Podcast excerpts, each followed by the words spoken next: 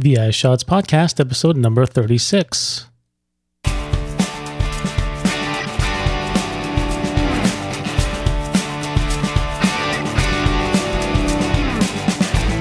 Hello, everyone, and welcome to this episode of The VI Shots. My name is Michael Iva Leotis, and this is the show devoted to the world of LabVIEW.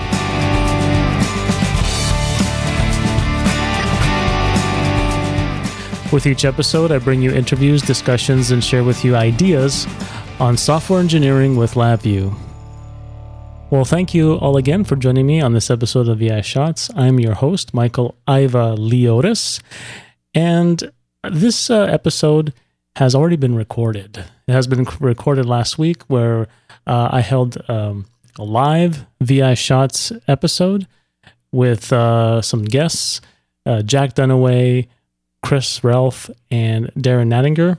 And the four of us had a discussion on LabVIEW as a sustainable career. Sustainable careers in LabVIEW was the was the title of the the session. And this is a first a first time we uh, I've done something like this. We used Google Hangouts, and there were some technical difficulties, but in the end, it worked out well. And uh, it looks like we'll be doing more of these, more of these um, Shots live sessions. Uh, we had video, I had a video uh, stream, and we also were accepting questions from the audience. So it was a lot of fun, a lot of interaction. If you want to get notified as to when the next VI Shots live will happen, just go to vishots.com slash subscribe and uh, join the VI Shots mailing list, and uh, I'll send an email out when uh, the next one is going to happen. Before I uh, play the actual um, audio for that session, and that's what this whole episode today is going to be.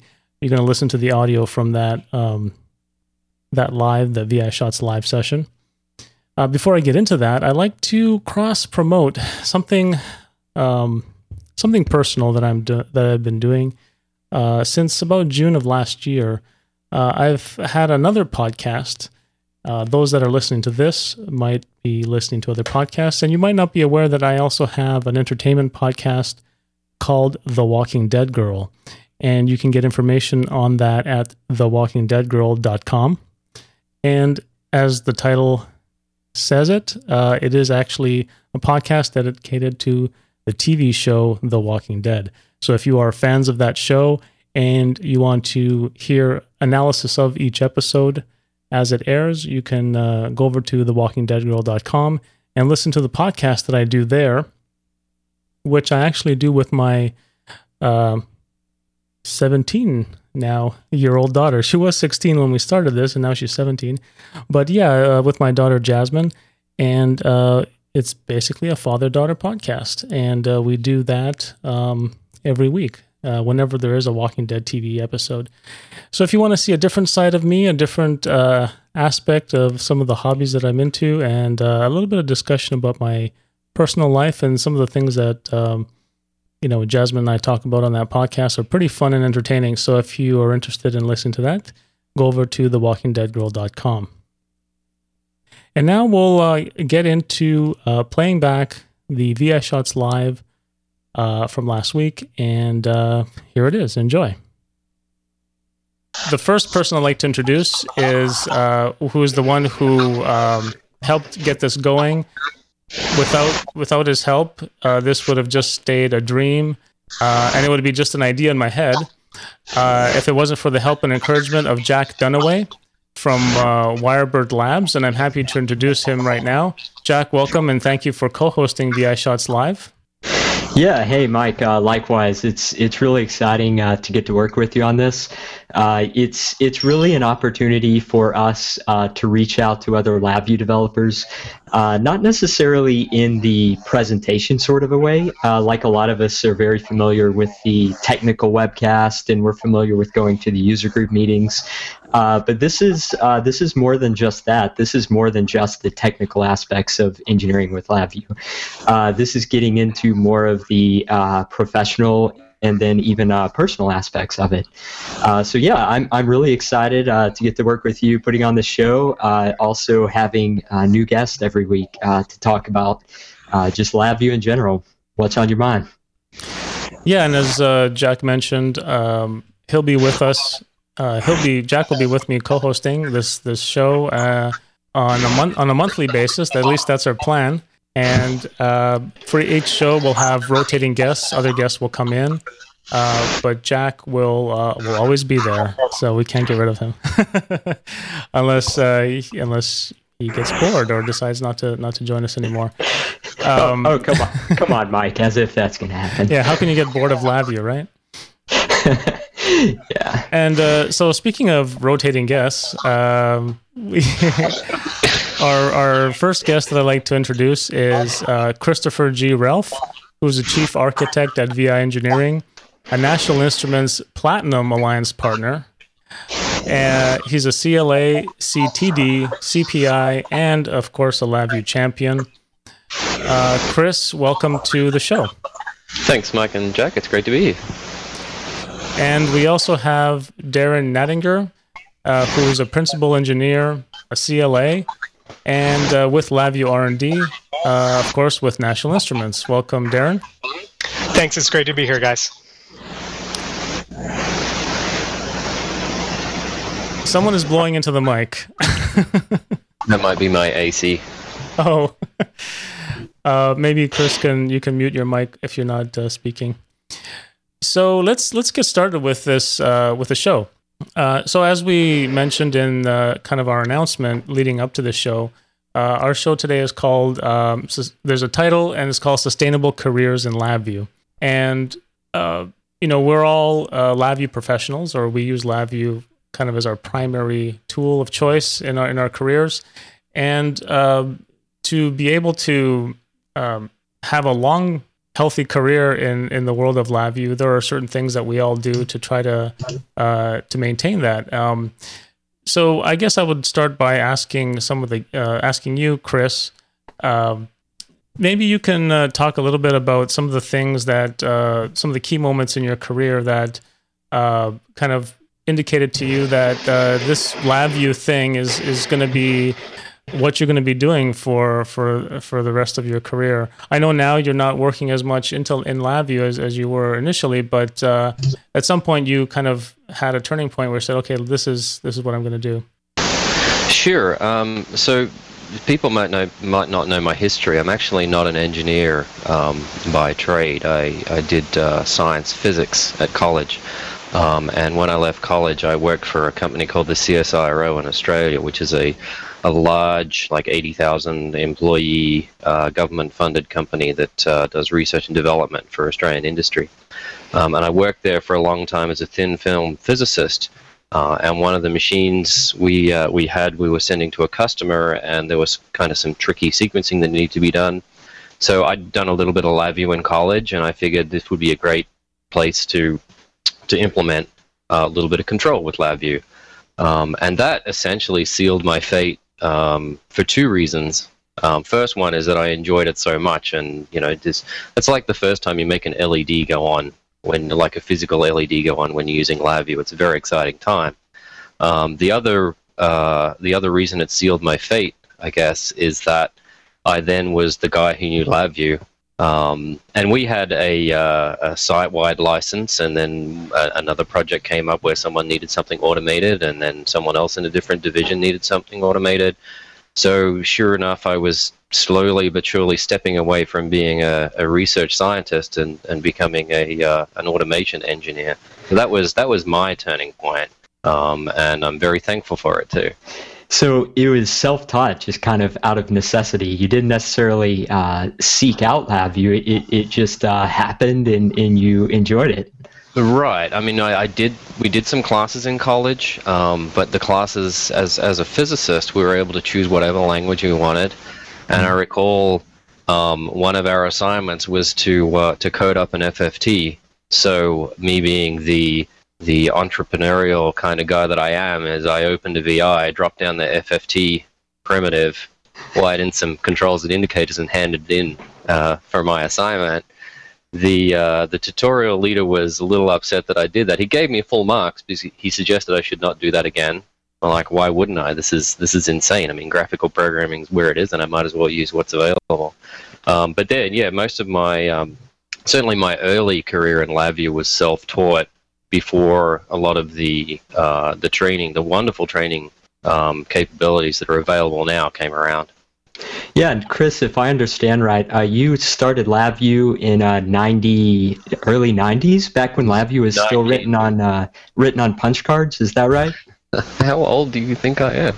no, I started. Yeah, I stared uh, programming with LabVIEW in 19. I'm sorry, did that drop out? I don't know what the internet connection's like here. Yeah, so been doing LabVIEW uh, over over 20 years now. Yeah. Uh, so yeah, can you can you just briefly talk about? Uh, so that's where you started. Uh, how? W- what are some turning points along the way? Uh, like that's when you became technical. Uh, but what are what are some things that got you to where you are today? So, I mean, there's there's been a, a bunch of kind of major turning points in my career that have really kicked me along the LabVIEW road.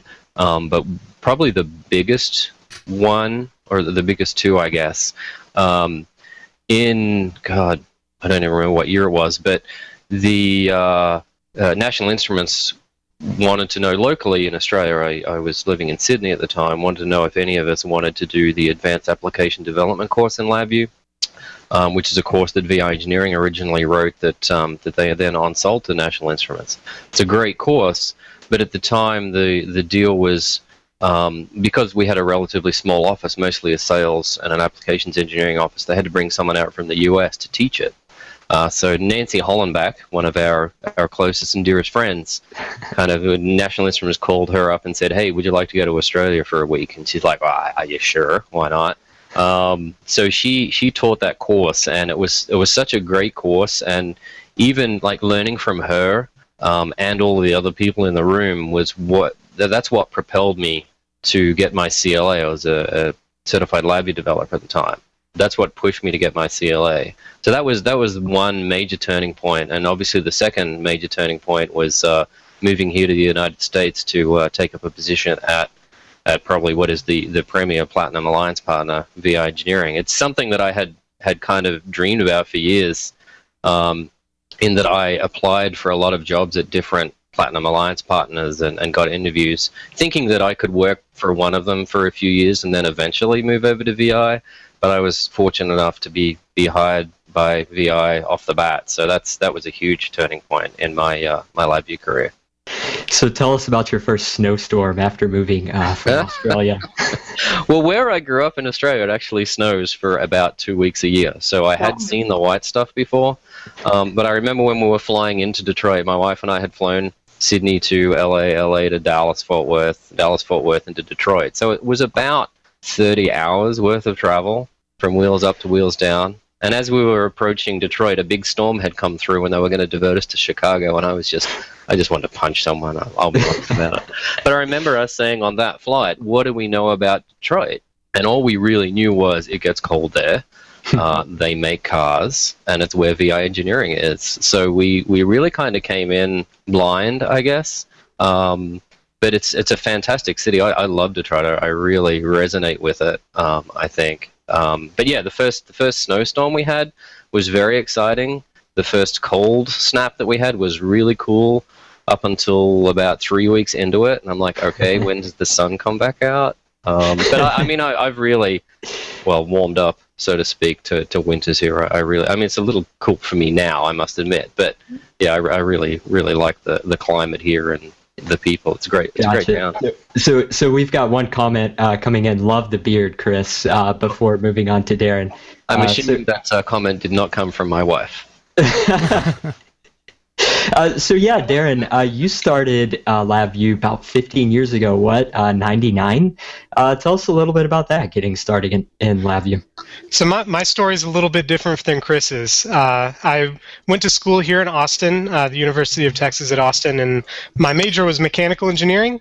And but there weren't that many mechanical engineering jobs to be had uh, when I graduated back in late 98. Uh, but I really wanted to stay in Austin, and I got a job at NI as an applications engineer.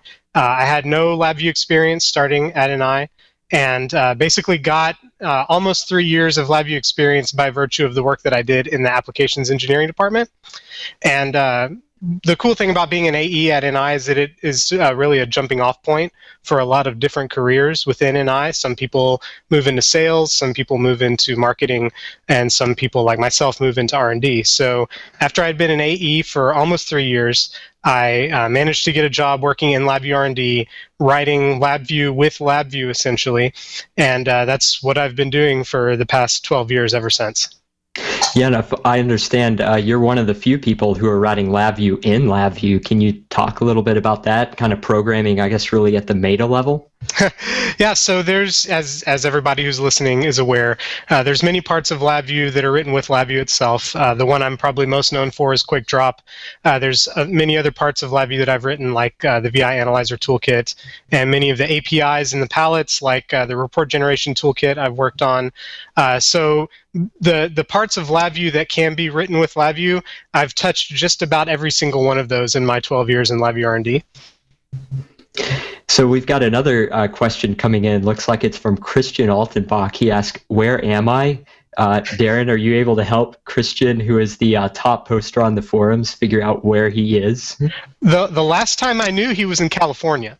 It, okay, there you go. Uh, so Christian, you are probably in Venice, California, right now. Uh, so yeah, uh, let's see. Um, so you started in '99, going on 15 years now. Uh, uh, fresh fresh start in AE. What what was it like going into essentially the computer industry right around Y2K? Do you have any fun stories about that? I don't have any Y2K stories in particular, but it was a, a very jarring for me as a mechanical engineering major to jump into the electrical engineering world of National Instruments and its products. Uh, there were, when I started, it's kind of funny, there were several other people that started with me at the same time. And for whatever strange reason, all of them went to uh, to work as AEs at another location here in Austin, and I stayed at the corporate office. So I was the only new guy uh, around several AEs who had been here for a year or two, and I felt like a complete moron. I mean, every single question that came in, you know, so, some of the most most basic stuff that people learned as double E's, you know, I was having to sort of learn on the job. And uh, e- even though I was surrounded by a lot of experience, it actually made me feel like way worse than if I had been around people that you know were all new like me. But you know, as as is hopefully obvious, I eventually sort of you know learned learned what I needed to know to to keep moving along. But my my starting experience as an AE was a little bit rough, to say the least. Yeah, so uh, tr- translating that F equals MA to V equals IR, kind of a uh, rough, rough go at it there.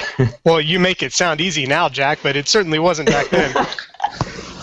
oh no! Oh, good grief! Uh, I I won't get started on all that stuff. Uh, so yeah, Mike, uh, how about you? I mean, when when did you start using LabVIEW? Uh, okay. I'm not used to being interviewed. I'm used to asking all the tough questions. Yeah, ba- um, back at you, buddy. I'm supposed to make people cry. Uh, yes. So uh, I started back. Um, it's interesting how you know LabVIEW. People who use LabVIEW, they remember the version of LabVIEW, but they don't actually remember the year, which is kind of interesting. Um, because there've been so many versions. Uh, I I've started with LabVIEW 3.1.1, and that was back when Windows uh, Windows for Workgroups was around, and that's you know early 90s, I guess. And uh, I started off as a technician in the lab, uh, operating operating the test equipment that uh, was powered by you know old technology. Uh, a lot of them were um, QNX based uh, OS systems, and uh, I started off in the rechargeable battery industry, uh, testing batteries. Uh, so I was the guy who would just take the batteries, the AA batteries or AAA batteries, and put them on this huge rack of uh, rechargers to to test their life cycle. So I started off uh, just being a technician operating the equipment, and then uh, my boss came up to me and said you know, we need to we need to create a small lab experiment on the bench where we'll just take a handful of batteries and we'll run some specialized tests that don't run on the equipment. We need you to program a system that'll do that. At the time, um, I was I wasn't trained as a software developer. I was an electrical engineer. I knew how to hook everything up, how to mechanically set it all up, but I didn't know how to automate it with software. I wasn't, uh, mm. aside from basic, you know, C, you know, create a calculator or something like that. Um, I did uh, study, you know, interfacing uh, in that regard. So uh, when I jumped into it, uh, doing my research, I, I I researched different languages, and then I found out this there's this language called LabVIEW, and I called up NI. I I said, you know, come and show it to me. So an NI salesperson comes in, he opens up his laptop and starts demoing how he can turn an LED on and off. He can, uh, hey, we can do animation. Really, you can do animation in LabVIEW? Show me.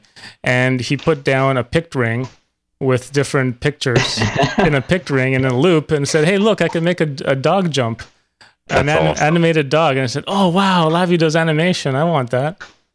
Um, little did I know that that was smoke and mirrors.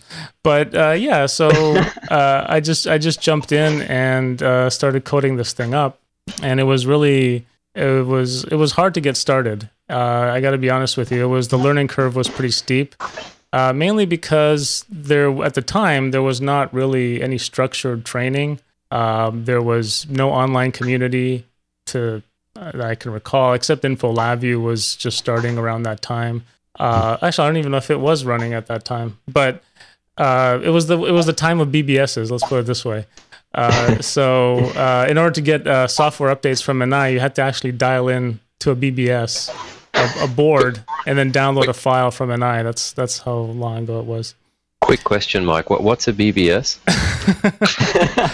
Bulletin board system. And, and, then so later that week you founded Lava, and then uh, the next week became uh, one of the best LabVIEW programmers uh, on on Earth. Uh, hey, I, I, I didn't even know how to create a secondary dialogue to pop up. Um, that's how that's how stuck I was. I, I, I couldn't. It's like I know you can actually click a button and a, and a window can pop up but how do I actually do this? Okay. And there was nothing that in the manuals that said, okay, this is how you do it. It was kind of, you know, you'd have to browse through and experiment. And until I went to um, an NI user group, and uh, it was actually a, a, sales presentation or something. And there was an alliance member. That's kind of my first exposure to the whole world of, oh, you can actually have a career in LabVIEW because uh, there was an alliance member there doing a presentation and they said oh check out our cool app and they were clicking buttons and all these dialogues were popping up and i went up to the guy after and said how did you make this dialogue pop up? I can't i don't know how to do it. Yeah i, I had the same experience. My first application uh, what well the vi right because uh, not even using sub vis at the time uh, just a big flat sequence frame where I dropped all of my terminals in the first frame and called it uh, variable declarations. In the second frame, I wired all the constants to the locals and called it uh, variable initialization, and it only went downhill from there. Uh, yeah. my yeah. my first uh, start with LabVIEW was a pretty rough go at it. Yeah, like all you other guys, uh, I've got a mechanical uh, degree, also also electrical, but I, I was doing solid engineering, definitely not software engineering. And it um, and, it seems like that's kind of the trend is um, from what I see. There's I don't know if I've met anyone who's kind of software trained that is doing LabVIEW. I don't know if that's a good thing or a bad thing, but uh, there's basically because we we actually have one of the questions that says you know how many people uh, are trained in something else that are into LabVIEW, and I would say that pretty much everyone has some other background other than software uh, that's doing yeah. LabVIEW. Yeah, pretty pretty large face, I would say for sure. So yeah, uh, also unlike you other guys uh, who started in the 1900s with LabVIEW, uh, I I started here fairly recently, uh, like 2006. Uh, absolutely did not expect that uh, my entire career tra- trajectory would really be towards doing more and more LabVIEW uh, over the years. So yeah, sounds like we've all had some pretty uh, in- interesting experience getting up and started uh, using LabVIEW. So we had one comment over here from uh, Brian Powell, uh, longtime LabVIEW R&D, uh, one of the guys who. when did Brian start? LabVIEW 2 or so? He says uh, Info LabVIEW started in 1988, so that may have even a little bit predated. we also have another question rolling in from uh, Steve Watts. He just asked, "What was your most fun project?" Darren, how about you? Uh, well, I've worked on a lot of projects in LabVIEW R&D um, since you know joining in 2001, and um, the ones I had the most fun with, honestly, are the ones that deal with LabVIEW scripting. Uh, just using LabVIEW to create LabVIEW. Uh, I worked on a, um, a, a, product a few years back where uh, there was this nice fancy UI and uh, it was written sort of as a different model of computation for DSP programmers. And uh, they had a UI in which they, you know, constructed a diagram that made sense to them. And under the hood, uh, it was just a ton of uh, FPGA scripting, you know, scripting code that ran on the FPGA, uh, single cycle time loop, uh, four wire protocol type stuff. And that was a lot of scripting. I worked on that project for two or three years and pretty much had fun with it the, the entire way. There, I've, I've had many other projects like that as well. Yeah, that's huge. Uh, in Darren, just like enabling something like that, basically what you're doing is enabling people to write in uh, in terms that make sense to them in more of a declarative sense, and then you're just taking care of the underlying stuff, you know, uh, through through the meta programming. Uh, that's that's one really exciting topic that we won't necessarily dive into today. Uh, but yeah, the uh, just that level of abstraction that you're able to create writing LabVIEW uh, from within LabVIEW. Uh, Chris, any uh, what, what are some of your most fun projects? One of the projects I work on right now, as the chief architect of VI Engineering, my responsibilities include obviously architectures, um, but also a lot of the tools and products that we have internally. Uh, we have a suite of tools uh, under the ATES uh, umbrella, automated test execution software. Um, and it's actually working with LabVIEW and TestStand. Um, one of the kind of the, the the the open areas that I think is is in uh, test engineering is that link between LabVIEW and TestStand. So I designed and have implemented implemented a, a plugin framework of operator interfaces that have user interfaces that they can switch between and, and plug into and and and really a lot more of it was the design part of it right i mean we all love to hit that run button and see the magic happen um, but being able to take the the time offline and go through you know real design cycles with some of the some of the best test and LabVIEW people that I know to to design that architecture and then see it implemented. Um, a lot of our projects use that architecture, and it's a matter of we have a you know toolboxes of, of generic UIs that um, some of the projects use, but it's kind of extensible in that if you have a UI requirement that's a little bit out of the box, um, you can extend one of those UIs to be able to do it. So to be able to be part of that process from from the start and and see it you know grow and mature and actually be useful to people is is extremely gratifying to me. So um, I I would say that uh, I mean I've worked through a lot of cool projects. Um, you know, from aircraft landing gear tester to you know rocket tester and all that stuff. Um, but um, you know, I I could I could say that those are fun because of the hardware and the different things that we're testing. However, I'm going to be a little bit different, I guess, and say that uh, my my most fun experience I'm having is right now with uh, actually uh, product manager of VIPM.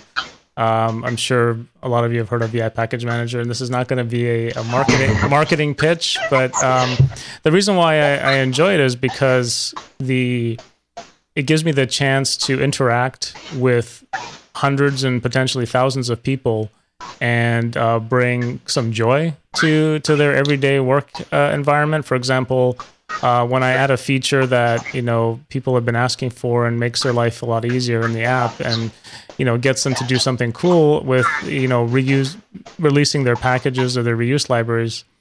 Um, that excites me, and also the interface with you know getting feedback and implementing stuff and, and all that thing. Uh, just the interaction with uh, with the customers on that basis is kind of fun because uh, normally when you're developing a project, yeah, you're developing for a specific customer, and maybe maybe you know four or five people might use that system and and uh, do cool things with it. But with with product development on the scale that I'm doing with VIPM, it uh, has a larger impact in that it affects thousands uh, out there, which which I find that exciting and fun.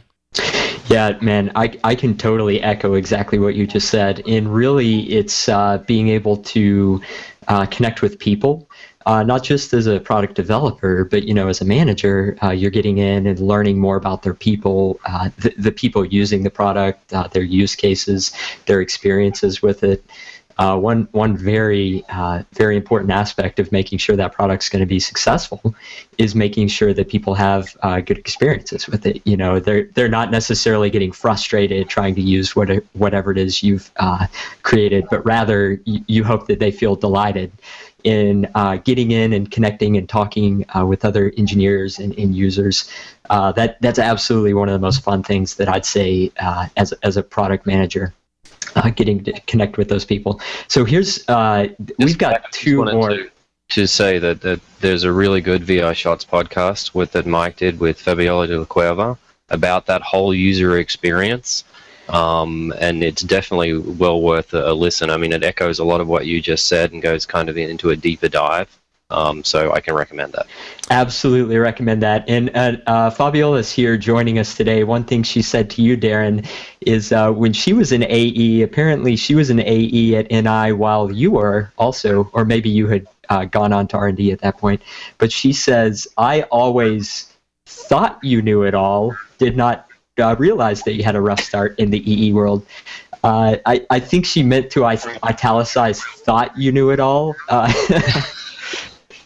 yeah, I, uh, I, I, it was the first six months in AE that were really, really terrible, and I think Fabiola probably started a little bit after I'd been there for about six months, so I probably seemed like I had it all together by that point, you know. But that that first six months was a really, really deep, you know, crevasse that I had fallen into that I had to, you know, crawl out of to actually feel like I knew something on the job. That that brings up a really good segue into another great question we have. Um, here's uh, Joe Vitale ask: Do you guys have any advice for a student just starting LabVIEW? Um, I'll, i can jump in. Um, I would say uh, just do everything. uh, do whatever you can to uh, accelerate your learning. In in uh, I assume we're we're talking about kind of the LabVIEW world and uh, automation and test engineering and that type of thing. Uh, I, I, would say try to expose yourself to as many different aspects of the language as possible. Uh, don't just get stuck into one, you know, technology or one pattern in LabVIEW. Try to explore um, as many aspects of it as possible. Try to interface with as, as many different type of hardware that you can. Uh, definitely, the more the more experience you can get uh, under your belt, the better. Um, I, I kind of practice the same principle in my my work uh, life, not just when I was in school, but um, actually in school I just wanted to get through the classes, to be honest. um, but uh, when I found that when I got into the working world, and especially when I started working with LabVIEW, I found I was kind of energized and I wanted to learn more because with LabVIEW you can do that very easily. You can just jump in and try stuff, and uh, early on in my career, I didn't have a lot of opportunities from my employees employer to uh, get a lot of training. So I had to do a learn a lot of learning on the job. And what I discovered was that uh, you kind of have to make opportunities for yourself to to learn and explore different things. And uh, I would just jump into say, okay, let's let's try this new communication method in LabVIEW because I've never used it before, but I've heard good things about it let me just dive into it and try it. And if it works, great. You know, if it doesn't, then I'll le- I learned that well, I can't use this because of ABC or whatever. Um, and unfortunately, you kind of have to do that sometime just to to to learn. Is you have to get your hands dirty. I'd add to that that. Uh, and, and, and obviously Mike's talking with a, with a level of passion there, and, and certainly we all remember our college or our younger engineer days where everything is bright and shiny, and you know when you first first start working with LabVIEW, it's exciting, and and to be to be honest with you, that excitement doesn't really ever die down. Um, but what you also want to do is surround yourself with, with smart people. Um, they, they say that you know the, the rising tide rises um, lifts all ships, but hmm. whether you can do that physically at your college and, and speak with your, your tutors or your your lecturers or, or professors, or um, definitely get online and get get involved in a community. Um, NI has discussion forums. There's Lava, obviously, and I'm sure you guys are, are going to add links to all the stuff uh, when when you post this. But if you're a student and you're working on something, and you do something that you think is really cool, post it up to something like Lava and say, hey, you know, represent yourself. Say, I am a student. This is what I'm working on. Um, because there will be other people that, that are experts in the field will say, look, that's really great. Here's a couple of pointers on how you can do this better or faster or what have you. Same thing goes if you're struggling with something. If you've already tried it three or four times and you just can't get your head around a concept, get it up to the forum, say, I'm a student, I'm struggling with this, please help me. And there's there's a multitude of people online on both the NI and the Lava forums that, that will just, just jump to, to help you out. Yeah, Chris, you bring up some good points there. Uh, if if you in your very first sentence say, "Hey, uh, you know, I'm a student. I'm trying to do this. I've already tried uh, this and this. Can you help me figure out what I'm doing wrong?" Uh, there are tons of people out there who are wanting to help uh, help you understand even more and find even more resources. Uh, one thing that I can say personally, and probably resonates for a lot of people, is that the absolute hardest uh, post you're ever going to make online, the absolute hardest question you're ever going to ask is that first one. Right. Uh, once you make uh, that first post, ask that first question, uh, you've set a precedent for yourself. It, it's really just a personal emotional barrier more than anything. Like, oh, am I going to look stupid in front of everyone?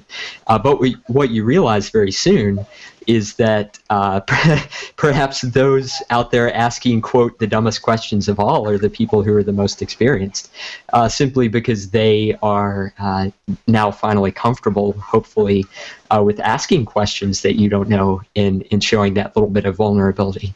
Uh, but what you'll find is uh, as long as you do show the desire to figure out what it is you're wanting to figure out, um, and then also show what you've also tried, you're going to find lots and lots of people out there who are willing to help you, uh, both technically and uh, even with career advice.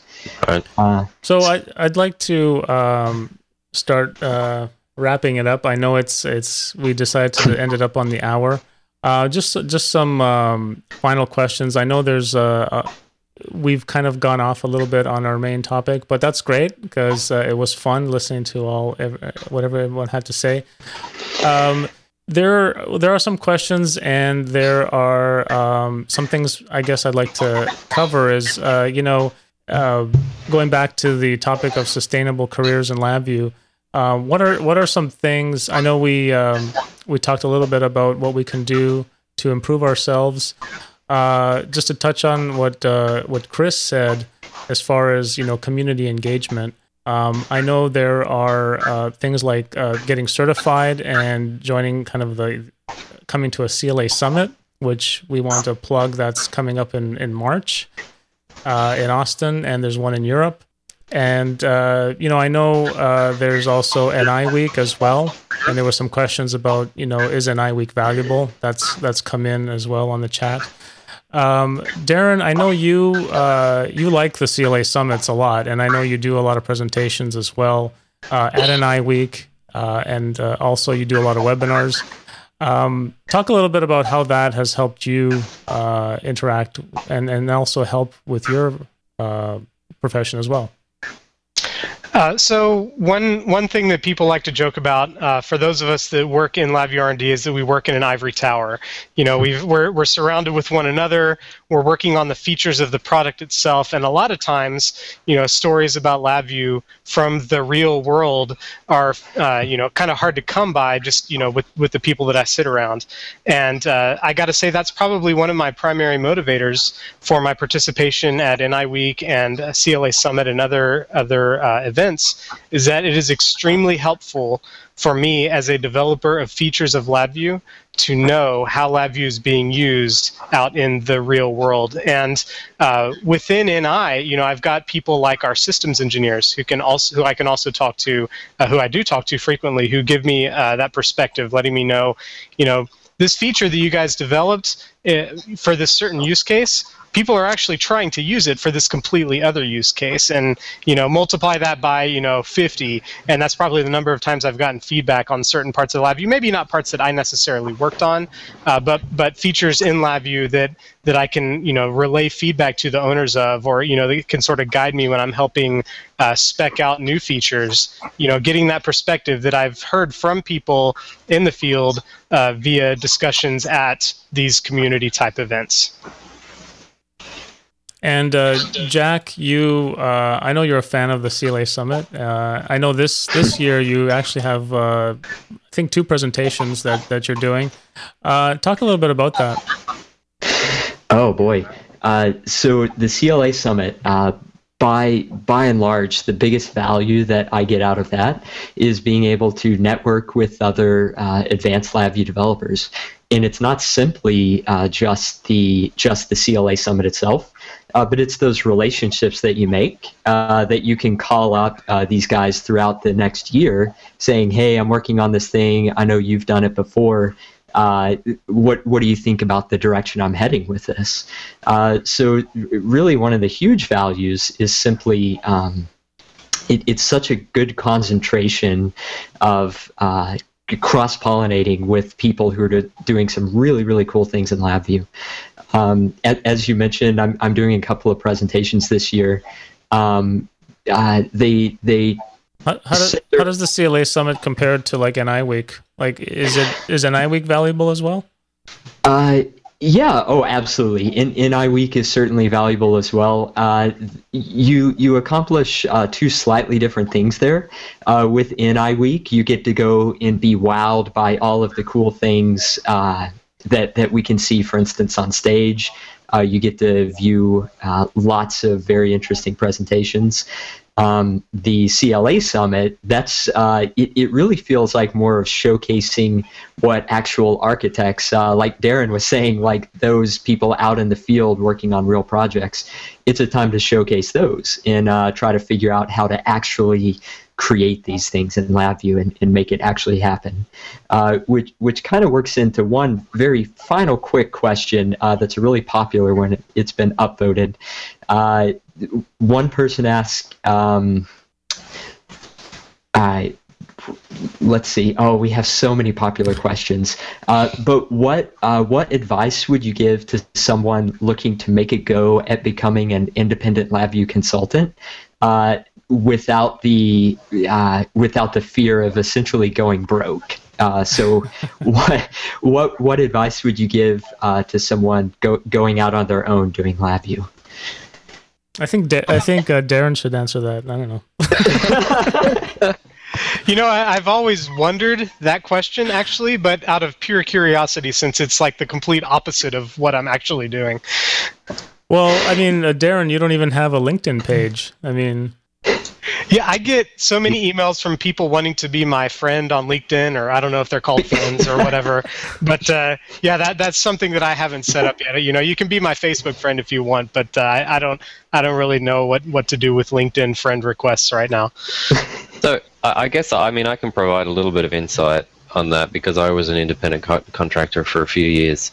Um, there's a few things that you need to consider. I mean, obviously we all we're all here because we love LabVIEW, but LabVIEW in in a, of its own isn't really you know anything that that is particularly you're able to capitalize on in your career going forward. In that you can't just center yourself around that. I think um, if you're setting up your own company, you're not just going to be the guy that's in the basement coding up LabVIEW stuff. You have to be very customer focused, front facing. You're going to have to do project management. You're going to have to do an element of sales, marketing. You're going to have to shave. You're going to have, you're gonna have, to shave, right?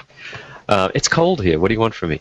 Um, you're you're going to have to be all things to the business. Um, so so you really rather than just saying I want to go out on my own and be a LabVIEW consultant, you want to look at what is what does being a LabVIEW consultant really mean? It, I'm just a programmer. Does that mean I'm going to be available online and I'll charge, you know, so many dollars an hour to write some code? Or does it mean I'm actually going to build small DAQ systems for people or large DAQ systems and work within a, um, like a, a, a web of, of different contractors and pull in who you need. So it, it's a kind of a difficult question to answer depending on what your real motivation is. I mean, LabVIEW programming is great, but do you want to do tests? Do you want to do DAQ systems for universities? It's it's kind of a a difficult question to answer, and you need to have that business acumen and background and drive. I think I think when when I certainly when I was a LabVIEW contractor, that was the part that I rued the most. In that I just wanted to code, right? I wanted to plug in some DAQ cards and get some data in and turn some LEDs on and off. I didn't really want to have to develop the project management relationship with a customer. I just wanted to wow them with some really cool NI stuff. Um, yeah, so I, you need to have that motivation, I think. Yeah, I, I can speak firsthand. Uh, starting a company based on LabVIEW, uh, I was a little bit surprised looking back on the first uh, two years how little time I actually spent coding and then wearing all these other hats uh, that Chris was right. mentioning. Uh, so, one final uh, question where we can all go around and just answer very briefly. It's it's a fun question. Um, before Michael wraps up today, do you think of yourself as primarily a LabVIEW programmer? Or as an engineer who uses LabVIEW as a tool? Uh, I'll, I'll answer first, I guess. Um, whenever somebody mentions a, a programming question or an algorithm question or something, uh, I instantly visualize what the LabVIEW diagram looks like in my head that would solve that. So I think that makes me a LabVIEW programmer. Your turn, Mike. Oh, really? Because you want the last word? Okay. No, I, am just I'm thinking about it. oh, okay. Well, um, hmm.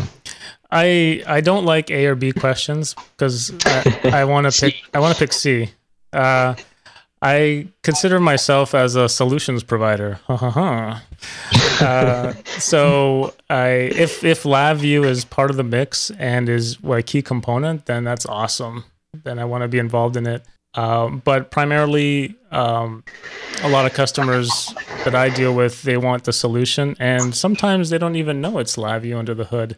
Uh, but uh, you know, so that's kind of that's kind of what I think of is you know I'm just want to solve problems and provide uh, solutions for for people. Um, yeah. Yeah, I'm, I'm the same as Mike. I'm, I'm an engineer. I LabVIEW was certainly a really important part of my toolbox, and, and like I said before, when you're talking about your career, you don't just you don't just narrow it down to one of your skills. It's what you actually want to do. So I'm definitely an engineer. I, I code in LabVIEW. It makes me happy, so I do it as much as possible as part of my job, and that makes Darren smile because thank you, Darren, by the way. Um, thank you for LabVIEW. Uh, yeah, so you know things like LabVIEW, test and requirements gateway, the whole process is, is all they're all pieces within my job, and I just happen to really really enjoy the LabVIEW part of it. Yeah, so I, I describe myself as a chronic engineer. Uh, basically, I'm it's a disease that I'm never going to get over. uh, I really enjoy uh, being a product manager, uh, businessman, marketer, uh, but but I, I especially enjoy when I get to go back and be an engineer, um, and especially when that tool chain uh, uses LabVIEW. Uh, LabVIEW is just a lot of fun to use, uh, and it's probably one of my favorite tools uh, in my engineering tool chain. Uh, so yeah, it, uh, answer choice D, I guess for me. Yeah, I don't know. I, I don't think I know anyone that would just say that they're a LabVIEW programmer right? I mean, it's not like I said, you know, what, unless they're what do you think, Darren? Is I, that true? I, I, would say that I am a LabVIEW programmer, but I am in the I am in the unique position of being a LabVIEW programmer writing parts of LabVIEW. Right. And just to clarify, Darren did not invent LabVIEW. Um, just because I can't take credit for that. You're right. he's, he's, he's, certainly grown it in a very and been a very positive influence on it over the last 12 years. I, I sit right by the guy that did invent LabVIEW, though. Well, yeah. well, that's that's pretty cool. That, that's that's pretty cool. Uh, but I, I, wouldn't want to be in that position because I would be constantly bothering him. Like, can you? Add, why, why can't you add this? No, we, we should add this. We should add that. Oh, sorry. Well, uh, this is this has been an awesome first uh, VI Shots live. Uh, it's too bad we have to end it. Darn. Uh, I have there's so much there's so many more questions that we haven't answered from our uh, Q and A on Google Plus. So um, for those of you that asked the questions and didn't get answers, we're we're really sorry, and uh, I'm sure we're going to have uh, these same guests or others back again. That we can uh, have more opportunity to ask questions, and maybe we can take it in one uh, uh, a specific direction. Like there's a lot of things that came up, which actually could be a show just on its own.